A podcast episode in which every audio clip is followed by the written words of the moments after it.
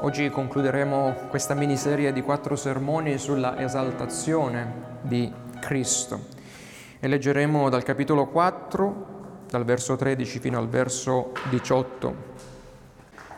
Fratelli, non vogliamo che siate nell'ignoranza riguardo quelli che dormono, affinché non siate tristi come gli altri che non hanno speranza. Infatti, se crediamo che Gesù morì e risuscitò, Crediamo pure che Dio, per mezzo di Gesù, ricondurrà con Lui quelli che si sono addormentati. Poiché questo vi diciamo mediante la parola del Signore, che noi viventi, i quali saremo rimasti fino alla venuta del Signore, non precederemo quelli che si sono addormentati. Perché il Signore stesso con un ordine, con voce d'arcangelo e con la tromba di Dio scenderà dal cielo e prima risusciteranno i morti in Cristo. Poi noi viventi che saremo rimasti, verremo rapiti insieme con loro sulle nuvole a incontrare il Signore nell'aria e così saremo sempre con il Signore. Consolatevi dunque gli uni gli altri con queste parole. Amen. Vogliamo pregare. Padre Celeste, siamo ancora qui a chiederti che lo stesso Spirito che ha fatto ascendere e farà discendere con potenza il nostro amato Signore nella gloria dei cieli, possa ora operare nel predicatore che parla e nell'uditorio che ascolta, affinché tutti noi possiamo essere guidati nelle profondità della tua rivelazione santa. In Cristo noi ti preghiamo. Amen. Vogliate sedervi. Quando vogliamo andare in un determinato posto, ma non conosciamo la strada, solitamente cosa facciamo? Consultiamo una mappa oppure digitiamo sul navigatore, sapendo che esso ci guiderà dal punto A della nostra posizione al punto B della nostra desiderata destinazione. Per esempio, ognuno di noi stamattina per venire qui e presenziare al primo incontro nel nuovo locale della Chiesa Pietra Vivente, eh, di questo, ha dovuto impostare almeno mentalmente, se già conoscevate il posto, o digitalmente con il navigatore, come meta finale via Lazio 21A. Altrimenti non ci saremmo ritrovati qui.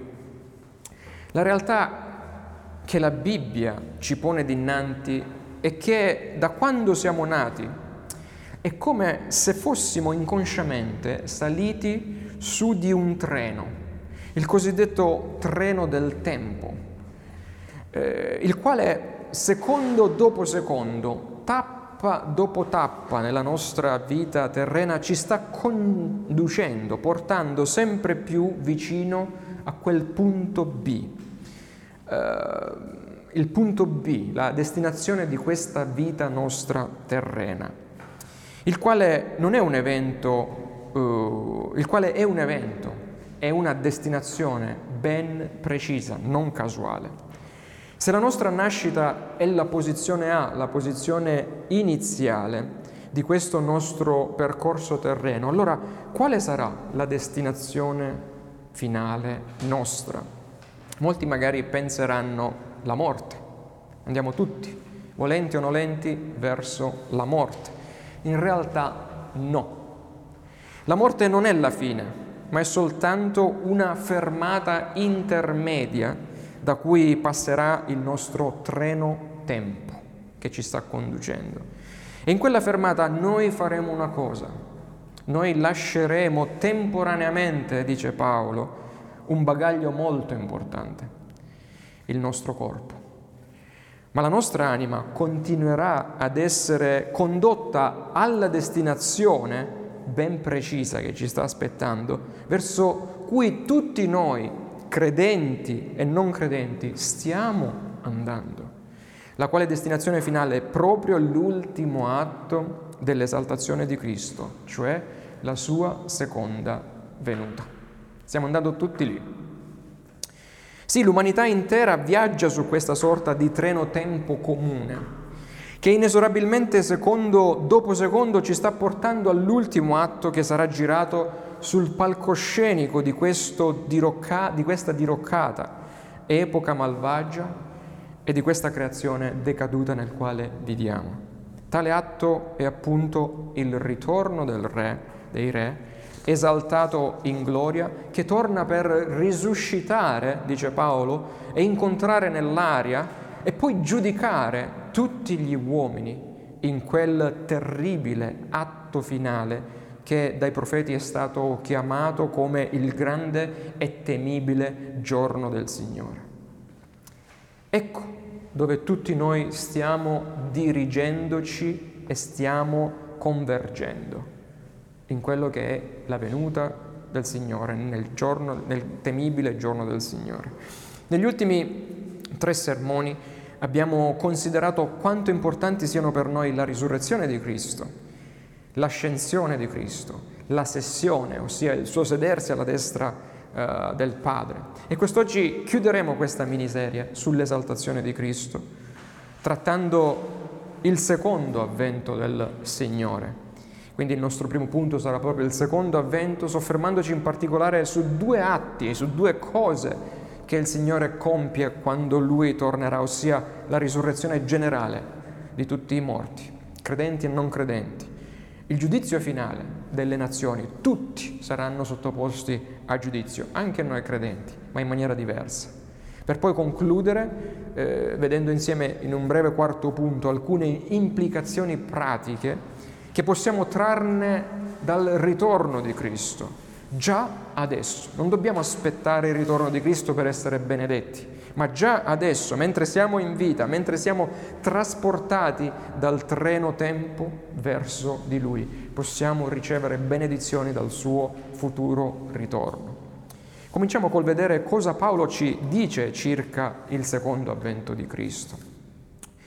Carissimi, la Chiesa di tutti i tempi ha guardato con gioiosa aspettativa al promesso ritorno del Signore. D'altronde, che sposa è una sposa che non brama e desidera il ritorno del suo sposo e di unirsi a lui per sempre? Infatti, se il primo avvento di, eh, del Signore ha assicurato cosa? La redenzione degli eletti e come scrive Paolo ha portato la Chiesa ad essere fidanzata allo sposo che verrà, in 2 Corinzi capitolo 11. E però col secondo avvento di Cristo, che la Chiesa dei Salvati celebra, che la Chiesa dei Salvati consuma le sue nozze, sperimentando finalmente la completezza della propria salvezza.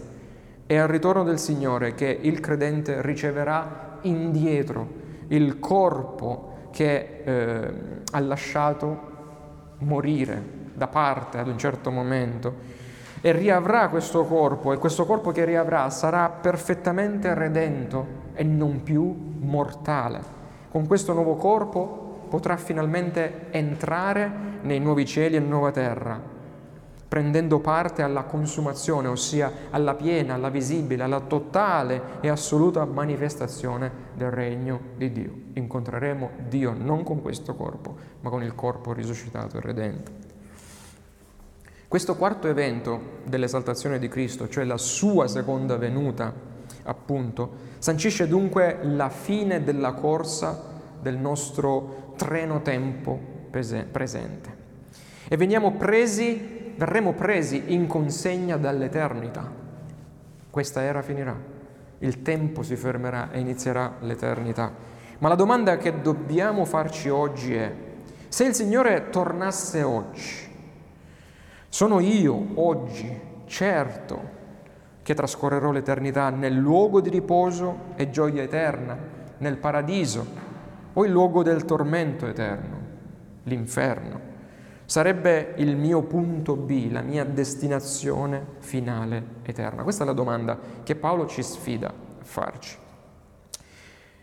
Nel capitolo 4-5 della prima epistola Tessalonica, ai Tessalonicesi, eh, Paolo ci offre una descrizione neotestamentaria più completa, non circa il quando il Signore verrà, non ci dice quando il Signore verrà, a nessuno è dato di conoscerlo, ma ci fornisce una descrizione del come il Signore tornerà, come sarà la cosiddetta parusia, dicono i teologi, cioè la manifestazione del Signore. Il punto principale di Paolo in questi versi è che il Signore stesso ritornerà e non ritornerà in spirito, ma personalmente, fisicamente. La fine dell'età presente e l'inizio dell'eternità saranno sancite, saranno accompagnate, introdotte personalmente dallo stesso Dio uomo che è risorto, asceso e si è assiso, seduto alla destra del Padre. Sarà egli stesso che verrà per incontrarci e per palesare, per rendere noto pubblicamente a tutti il nostro destino eterno, dice Michea 3, 1 al capitolo 3. Come scrive Paolo, la seconda venuta di Cristo dunque non sarà né segreta, non sarà né invisibile, come tanti protestanti purtroppo sostengono, verrà prima in maniera invisibile, rapirà la Chiesa, poi tornerà una terza volta in maniera visibile. No, non è scritto da nessuna parte questo. Essa sarà personale la venuta, sarà corporea e dunque visibile a tutti, tanto dai credenti che in lui hanno creduto, quanto dai non credenti che lo hanno ignorato, che lo hanno bestemmiato, che lo hanno rifiutato e che lo hanno deriso. E se mai ci riuscite, provate pure a immaginare il terrore e l'angoscia di quei non credenti quando realizzeranno che le favole a cui voi avete creduto sono invece la vera verità. Spesso le persone sottovalutano la drammaticità della seconda venuta di Cristo perché nel suo primo avvento lui è venuto per soffrire, lui è venuto per porgere l'altra guancia, per così dire, per dire Padre perdona loro perché non sanno quello che fanno è venuto per fare questo. E sull'onta di questo sentiamo tanti dire sì, ma tanto questo Gesù che porge sempre l'altra guancia, alla fine, alla fine ci salverà tutti. Farà un bel condono universale. Eh, tanto Dio è amore, ci salverà tutti. È vero, egli è venuto come agnello senza macchia per svolgere il suo ministero terreno nell'umiliazione più profonda, culminata non certo su un trono reale, regale, ma su una rozza croce maledetta. Ma al suo secondo avvento egli non verrà più nell'umiliazione per porgere l'altra guancia, ma ritornerà nella sua esaltazione come il leone della tribù di Giuda, il re dei re seduto sul suo trono eterno per chiamare ed è scritto, e lui stesso dice in Matteo 25, per separare le sue pecore ponendone alla sua destra lasciando invece le capre, i falsi, i credenti o i non credenti, alla sua sinistra, la sinistra come simbolo inappellabile del suo santo giudizio. La sua venuta sarà accompagnata dalle nuvole della gloria o dalla presenza di Dio, la stessa nuvola di gloria che ha adombrato il Sinai al rilascio della legge, che ha accompagnato Israele lungo tutto il deserto o che è apparsa all'ascensione di Cristo, come abbiamo letto domenica fa in Atti 1. E come scrive Paolo al verso 16 che abbiamo letto, ci sarà una fanfara celeste di gioia e ineffabile grida udibili che accompagneranno il ritorno del Re di gloria. Sarà qualcosa di visibile, sarà qualcosa che nessuno potrà ignorare perché saremo tutti lì a vederlo e a inchinarci davanti al Re dei Re. Ecco come Giovanni descrive nell'Apocalisse il ritorno del Signore, Apocalisse 19 versi 11 a 16. Ascoltate. Poi vidi il cielo aperto. Vedete, ritorna sempre il tema del cielo aperto che stiamo trattando eh, in questi sermoni. Ed ecco un cavallo bianco e colui che lo cavalcava si chiama il fedele e il verace. Ed egli giudica e guerreggia con giustizia i suoi occhi erano come fiamma di fuoco e sul suo capo vi erano molti diademi e aveva un nome scritto che nessuno conosce se non lui. Era vestito di una veste intrisa di sangue e il suo nome si chiama la parola di Dio.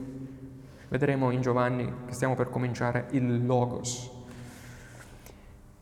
E gli eserciti che sono nel cielo lo seguivano sui cavalli bianchi, vestiti di lino finissimo, bianco e puro dalla sua bocca usciva una spada acuta per colpire con essa le nazioni. Ovviamente tutto questo è metaforico.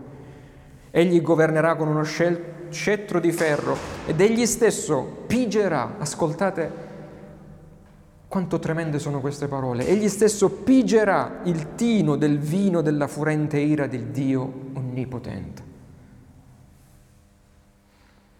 E sulla sua veste e sulla coscia portava scritto un nome, il Re dei Re, il Signore dei Signori.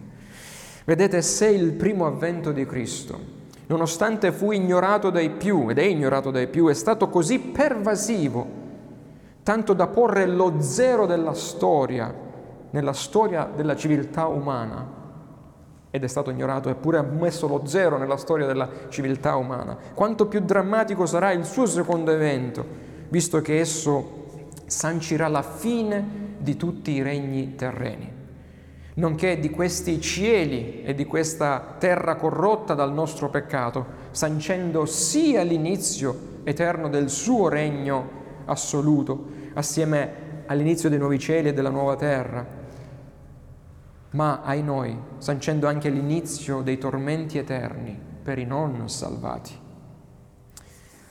Potete dunque immaginare che per via della portata cosmica che avrà il ritorno del Signore, in tanti si sono dati da fare per capire quando Egli sarebbe tornato. Il Signore stesso però ci ha detto chiaramente di non farci dei film inutili sul quando, ma di adoperarci invece a cercare di essere pronti adesso per il suo ritorno cioè essere certi oggi, non domani, ma oggi della sua salvezza e cercare oggi la sua salvezza e la certezza della nostra destinazione eterna al suo ritorno, senza perdere tempo per cercare di capirne l'ora e il giorno della sua seconda venuta. Siate pronti, dobbiamo essere pronti, questo ci dice Paolo. Perché tanto Dio ha deciso di non rivelarlo quando il Signore tornerà come un ladro di notte, dice Paolo quando meno ce lo aspettiamo. Tuttavia, nei secoli la Chiesa si è puntualmente affaticata di capire il quando, al punto di cercare di rispondere a tale domanda, al punto da creare non poche ansie, non poche difficoltà ai credenti, anziché farci riposare sul fatto che il Signore tornerà, questa è la gioiosa notizia, il Signore tornerà per il nostro bene e per farci del bene, non per il gusto di coglierci impreparati non viene all'improvviso per coglierci preparati, non è sadico, ma verrà per farci del bene, per liberarci da questo mondo di tenebre. Un esempio di una chiesa in ansia, lo abbiamo letto nel passo odierno, a causa della persecuzione Paolo era stato costretto a lasciare anzitempo la giovane chiesa di Tessalonica, lo leggiamo in Atti 17 questo episodio, senza essere riuscito ad ammaestrare profondamente i tessalonicesi anche negli insegnamenti sugli ultimi tempi quindi ha dovuto lasciare la chiesa, però poi scrive. E tra i fratelli di Tessalonica serpeggiavano timori, serpeggiavano paure, ansie generate proprio dalla mancanza di conoscenza sul ritorno di Cristo. Cosa devo fare adesso? Queste sono delle possibili domande che loro si facevano. Cosa devo fare adesso? Devo vendere tutti i miei averi, perché lo cita nella seconda epistola Paolo. Devo vendere tutti gli miei averi per usare le mie risorse per meglio predicare Cristo nel brevissimo periodo che mi manca per il suo ritorno. Alcuni avevano fatto questo, pensando che il ritorno del Signore fosse imminente, avevano venduto, stavano vendendo i loro averi per dire tanto che li tengo, che faccio? Mi dedico a Cristo, a parlare di Cristo.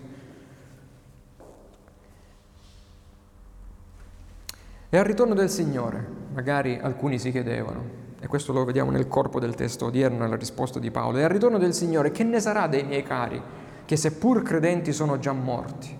Queste persone si facevano queste domande. Il loro corpo non esiste più, è ormai sciolto, è tornato alla terra, era polvere e porle è tornato ad essere. Potrà veramente il mare, come è scritto in Apocalisse, restituire i suoi corpi, i corpi dei morti mangiati e già digeriti dai pesci?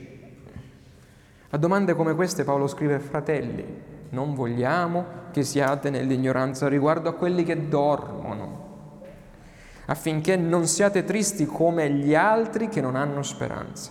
Conoscete la verità, la verità vi farà liberi e avrete speranza.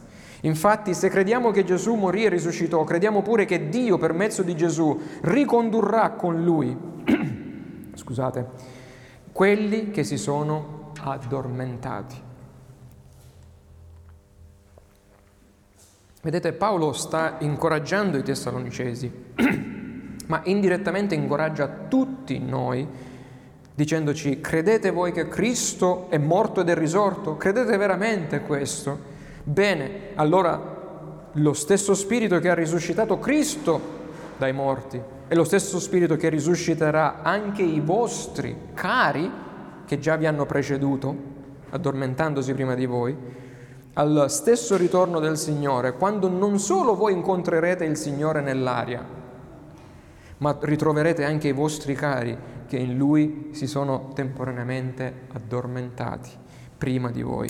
Infatti al suo ritorno il Re dei Re, scrive Paolo, con un ordine, con una voce d'arcangelo e con la tromba di Dio, compirà cosa? Entriamo nel nostro secondo punto, compirà la risurrezione generale di tutti i morti, dei credenti e dei non credenti, ordinando alla terra e ai mari di restituire i corpi dei trapassati, mentre coloro che saranno compresi e sorpresi ancora in vita, cioè se, se tornasse adesso il Signore noi siamo ancora in vita, noi non moriamo e poi veniamo seppelliti, no. Prima quelli che ci hanno preceduto, la sorella Aurelia, la sorella Clelia, la sorella Domenica, prima loro verranno risuscitati e poi noi saremo traslati nella, nell'aria. E quindi ordinando ai mari di restituire i corpi dei trapassati, mentre coloro che saranno sorpresi ancora in vita saranno in un istante trasferiti nell'aria per incontrare il Signore e tutti i salvati. Incontreremo i nostri cari che ci hanno preceduto in gloria. La scrittura in 1 Corinzi 15 ci insegna apertamente che il corpo di risurrezione sarà lo stesso corpo che abbiamo adesso, come sostanza e come identità, io probabilmente non sarò più alto di quanto sia basso adesso, purtroppo, ma il nostro corpo risuscitato sarà differente in quanto a qualità ed in potere. Sarà spirituale, dice Paolo, e non più carnale, cioè sarà di carne, ma non sarà schiavo del peccato. Dio non farà dal nulla un nuovo corpo, ma rinnoverà il vecchio rivestendolo di incorruttibilità e immortalità per essere idoneo ad abitare in nuovi cieli e nuova terra dove né corruzione né peccato possono entrare. Cioè ci deve fare nuovi per poter entrare nella gloria di Dio. È in seguito a tale evento che la Chiesa sarà gloriosamente sollevata in aria per incontrare nel suo nuovo corpo incorruttibile e immortale il suo sposo che viene verso di lei. Il cosiddetto rapimento, o meglio questa traslazione, chiamiamola traslazione, non è che ci rapisce in maniera segreta, è una traslazione corporea e visibile dei credenti, non sarà segreta, ma sarà aperta e manifesta a tutti i non credenti che saranno essi stessi risuscitati ma senza ricevere un corpo spirituale adatto per i nuovi cieli e nuova terra che non potranno mai ereditare. Anch'essi incontreranno il Signore, ma non come loro sposo, ma come loro giusto giudice. Sappiamo bene che in virtù della sola trasgressione di Adamo noi tutti nasciamo già spiritualmente morti. Eppure Gesù dice in verità, in verità vi dico che se uno osserva la mia parola non vedrà mai la morte. Giovanni 8, verso 51. Di quale morte sta parlando qui il Signore? Della morte corporea? No, ma della morte seconda, quella intesa come separazione eterna dalla comunione con Dio, la quale è la punizione giuridica per il nostro peccato. L'Apostolo Paolo in Romani 6, verso 23 dice il salario del peccato è proprio la morte, la separazione eterna da Dio, il ricevere l'ira di Dio su di noi. Ma poiché Gesù è morto come sostituto del suo popolo, coloro che gli appartengono sono liberati dalla morte eterna, dalla morte seconda, perché Cristo l'ha già portata, Lui, e l'ha vinta per noi. Infatti chi ha creduto nella morte chi ha creduto nella risurrezione di Cristo è stato pure spiritualmente risuscitato da Lui, dice Paolo in Romani 8, capitolo verso 11. E seppur sperimenterà temporaneamente la morte fisica, perché ancora noi sperimenteremo la morte fisica nonostante siamo salvati, essi non vedranno mai la morte seconda. Noi non passeremo mai attraverso la morte seconda, gloria a Dio, ossia la punizione eterna del vivere per sempre, non nella benedizione, ma sotto l'eterna ira di Dio. Se ci fate caso, sia Paolo ai versi 14 e 15 che l'intera, eh, che in realtà tutta la scrittura, quando parlano dei credenti già morti, già trapassati, non li considerano come morti, cioè la parola greca non dice che sono morti, come diciamo intenderemmo noi, ma come dormienti, dice che dormono. Infatti eh, Paolo dice, se crediamo che Gesù morì, e Gesù morì, e risuscitò, e questa è la parola vera morte, Gesù morì, crediamo pure che Dio per mezzo di Gesù ricondurrà con lui quelli che si sono addormentati. Non dice che si sono morti, cioè Gesù è morto, ma gli altri credenti sono addormentati. Quando parla di Gesù parla di morte, quando parla dei credenti parla di sonno temporaneo. Perché questo? Perché Cristo morì la vera morte non solo fisica, ma la morte spirituale, nel senso che ricevette le nostre pene completamente, beve completamente il calice dell'ira di Dio. Egli morì quella morte completa che io e te avremmo dovuto morire.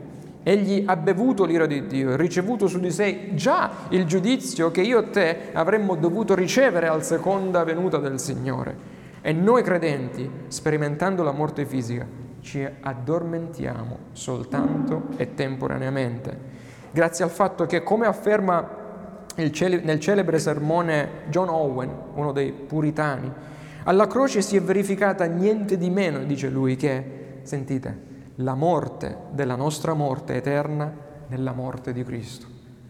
Cioè, alla croce si è verificata la morte della nostra morte seconda, della nostra morte eterna, in virtù della morte vera di Cristo. Cristo è morto ed è realmente risorto per noi affinché noi possiamo essere risuscitati, risvegliati dal temporaneo sonno per vivere l'eternità con Lui. Le parole di Paolo sono una fonte di costante incoraggiamento per il credente. Infatti, grazie alla morte e risurrezione di Cristo, anche di fronte alla nostra morte fisica, di fronte a quell'antagonista malvagio, brutto, che nessun essere umano può domare quando bussa alla nostra porta per dirci è arrivata la tua ora, noi possiamo rimanere calmi, noi possiamo rimanere fermi, con dignità, trionfanti, perché sappiamo che Cristo ha vinto la morte eterna per noi e coloro che si sono addormentati nella fede prima di noi, i, quali dormono in Cristo in attesa della sua venuta per essere risuscitati e trascorrere l'eternità con Lui e con loro, e noi con loro che insieme abbiamo creduto in Lui. Ecco perché Paolo invita i credenti di Tessalonica al verso 18 a meditare su tali verità consolanti e consolandosi gli uni gli altri con queste parole dice Paolo. Ma al suo secondo avvento, oltre alla risurrezione dei morti, Cristo opera anche un secondo atto, fa un'altra cosa, il giudizio universale. O come scrive Giovanni al capitolo 20 di Apocalisse, il giudizio delle nazioni, cioè tutti verremo convocati. Il quale giudizio è l'ultimo atto della esaltazione di Cristo, nonché la più luminosa manifestazione della santità divina sostiene Hermann Vitius, un teologo del XVII secolo. Quindi dice la manifestazione della santità divina la vedremo proprio in questo giudizio divino. Il Signore venne nella nuvola quando proclamò la legge al monte Sinai. Cristo proclamò la legge al monte Sinai. Egli verrà sulle nuvole, su un altro monte, sul monte Sion, per pronunciare le sentenze di assoluzione per i credenti e di condanna per i non credenti in accordo a quella stessa legge da lui promulgata al Sinai e adempiuta da Cristo per i soli credenti. ma che troviamo scritta nelle coscienze soffocate di tutti gli uomini ribelli. Quella stessa legge scritta nelle nostre coscienze, nei nostri cuori, dice Paolo in capitolo 2 dei Romani, sarà quella legge che condannerà chi non ha ricevuto Cristo. Ma noi che abbiamo ricevuto Cristo non è che abbiamo ubbidito tutta la legge, no, Cristo stesso che ha promulgato si è incarnato per ubbidire la legge per noi che l'abbiamo ricevuto per fede. Quell'area dove noi tutti credenti e non credenti saremo trasportati una volta risuscitati per incontrare Cristo, Cristo quell'area diverrà il tribunale universale, l'anfiteatro nel quale sarà manifestata la magnificenza della giustizia e della misericordia al tempo stesso divina. Giustizia sui non credenti e misericordia sui credenti. Ma lo stesso giudizio universale pareserà risvolti eterni completamente opposti per credenti e non credenti. Esso paleserà, cioè renderà pubblico a tutti, che l'ancora della speranza eterna dei credenti è fissata inamovibilmente nel passato, nell'opera e nella persona di Cristo. È lì la nostra ancora. Infatti è in quel tribunale celeste che i credenti verranno pubblicamente riconosciuti come uomini e donne di fede e dunque non colpevoli ma giusti, poiché hanno creduto alla croce piantata nel passato, laddove la loro colpa è stata imputata su Cristo, mentre la giustizia di Cristo è stata imputata su di loro. Dio, graziando pubblicamente i peccatori, cioè non è che ci grazierà in quel momento, ci ha già graziati, ma lo renderà pubblico a tutti quelli che vi hanno detto tante male parole, lo vedranno dire questo è mio figlio perché è in Cristo. Quindi Dio, graziando pubblicamente i peccatori eletti, paleserà il suo perfetto piano salvifico, mostrerà a tutti il suo piano di grazia salvifica, ma contemporaneamente i non credenti, i reprobi saranno giudicati in funzione della legge divina, scritta nei loro cuori, soffocata nella loro coscienza, che loro, non curanti giorno dopo giorno, hanno violentato. Essi in tale giudizio universale saranno trovati colpevoli e ingiusti, semplicemente perché non si sono rifugiati in Cristo per fare delle, della sua rozza croce, per fare della rozza croce di Cristo il loro parafulmine divino. L'ira di Dio si è scagliata sulla croce ed è diventata la croce il parafulmine di tutti quelli che hanno creduto in Cristo. La propiziazione dell'ira di Dio, cioè Dio è stato reso amico del credente sulla croce, propiziato da Cristo, che invece dalla sua venuta in avanti, questa fulmine,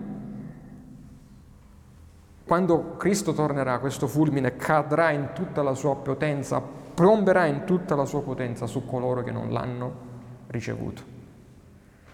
Giovanni descrisse così il giudizio universale in Apocalisse capitolo 20, dal verso 11 al 15. Poi vidi un grande trono bianco e colui che vi sedeva sopra. La terra e il cielo fuggirono dalla presenza e non ci fu più posto per loro, vedete?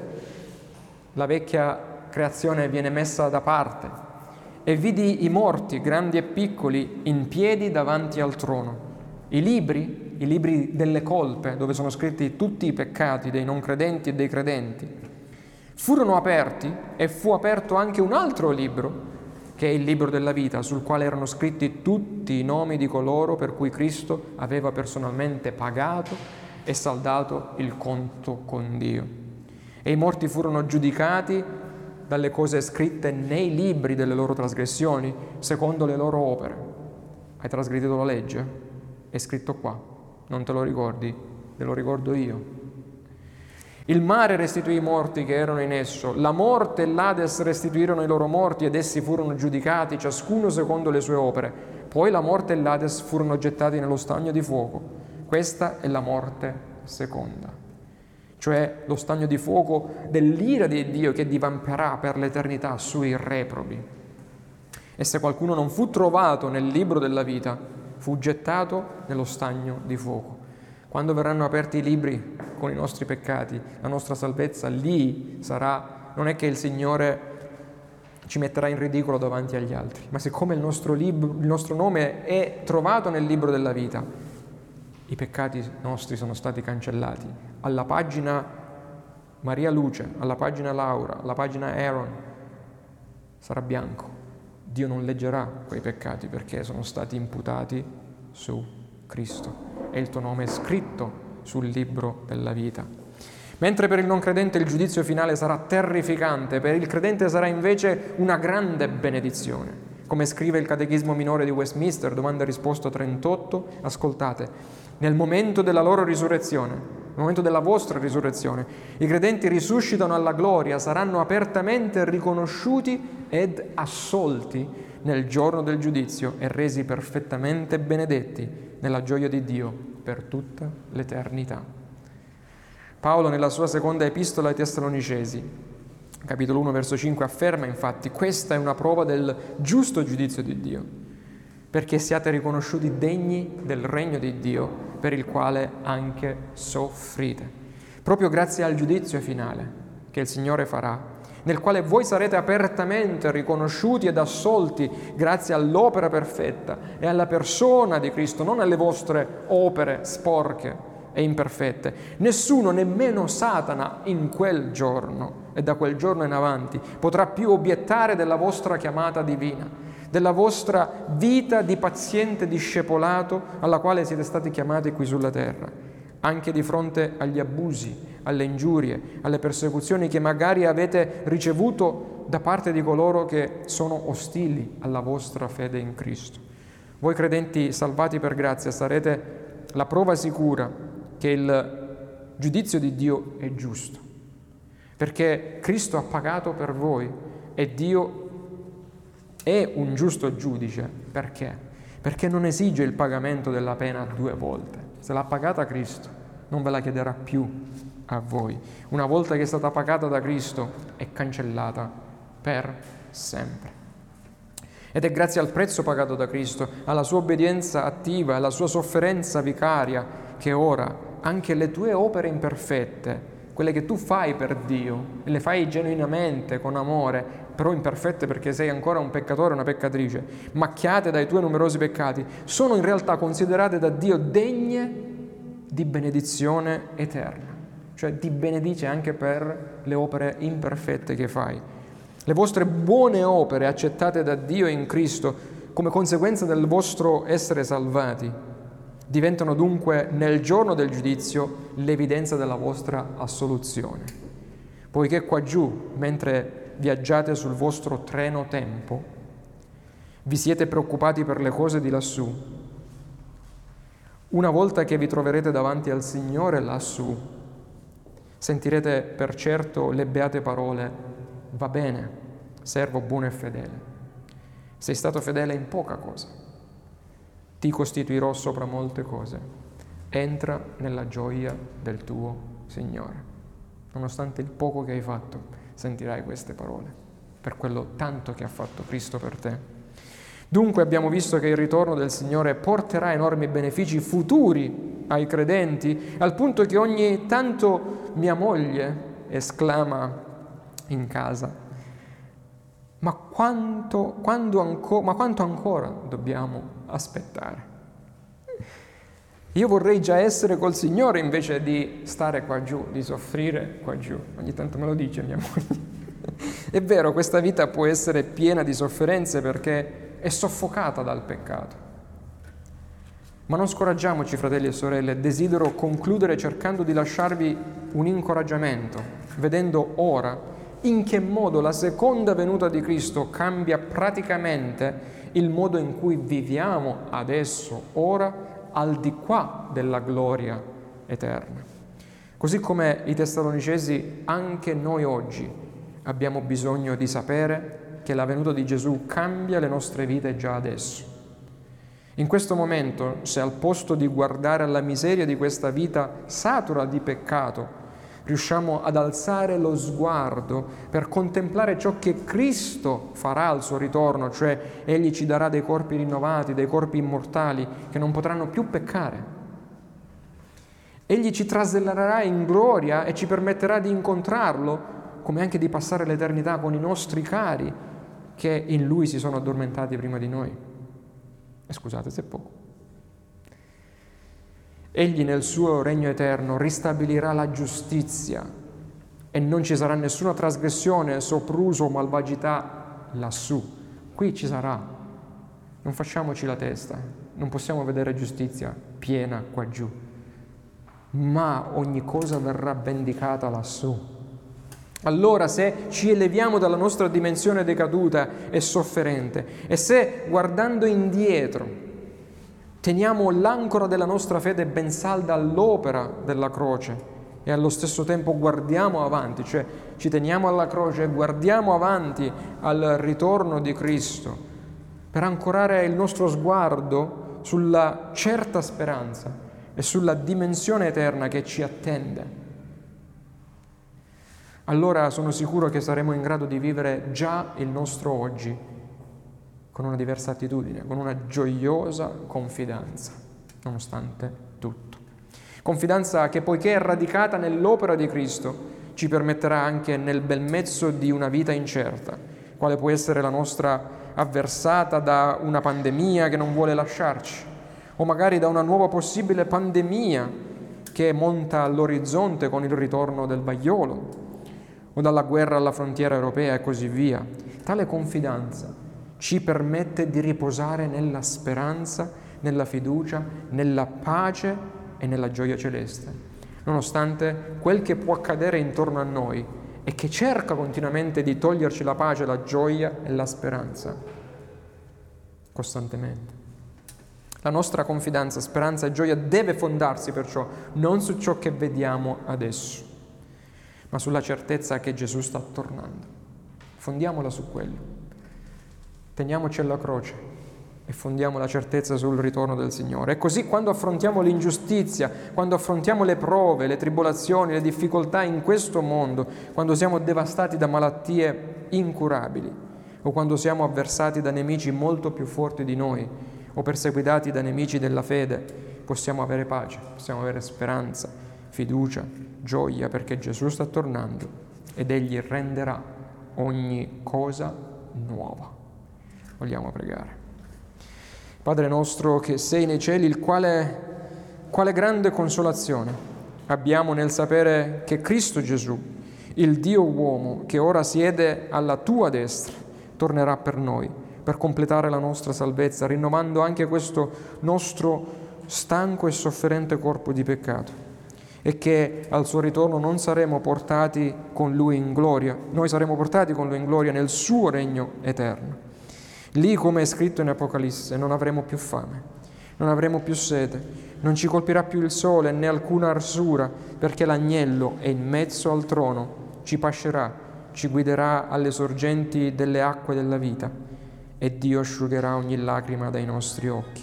Sì, Egli asciugherà ogni lacrima dai nostri occhi e non ci sarà più la morte, né cordoglio, né grido, né dolore, perché le cose di prima sono passate.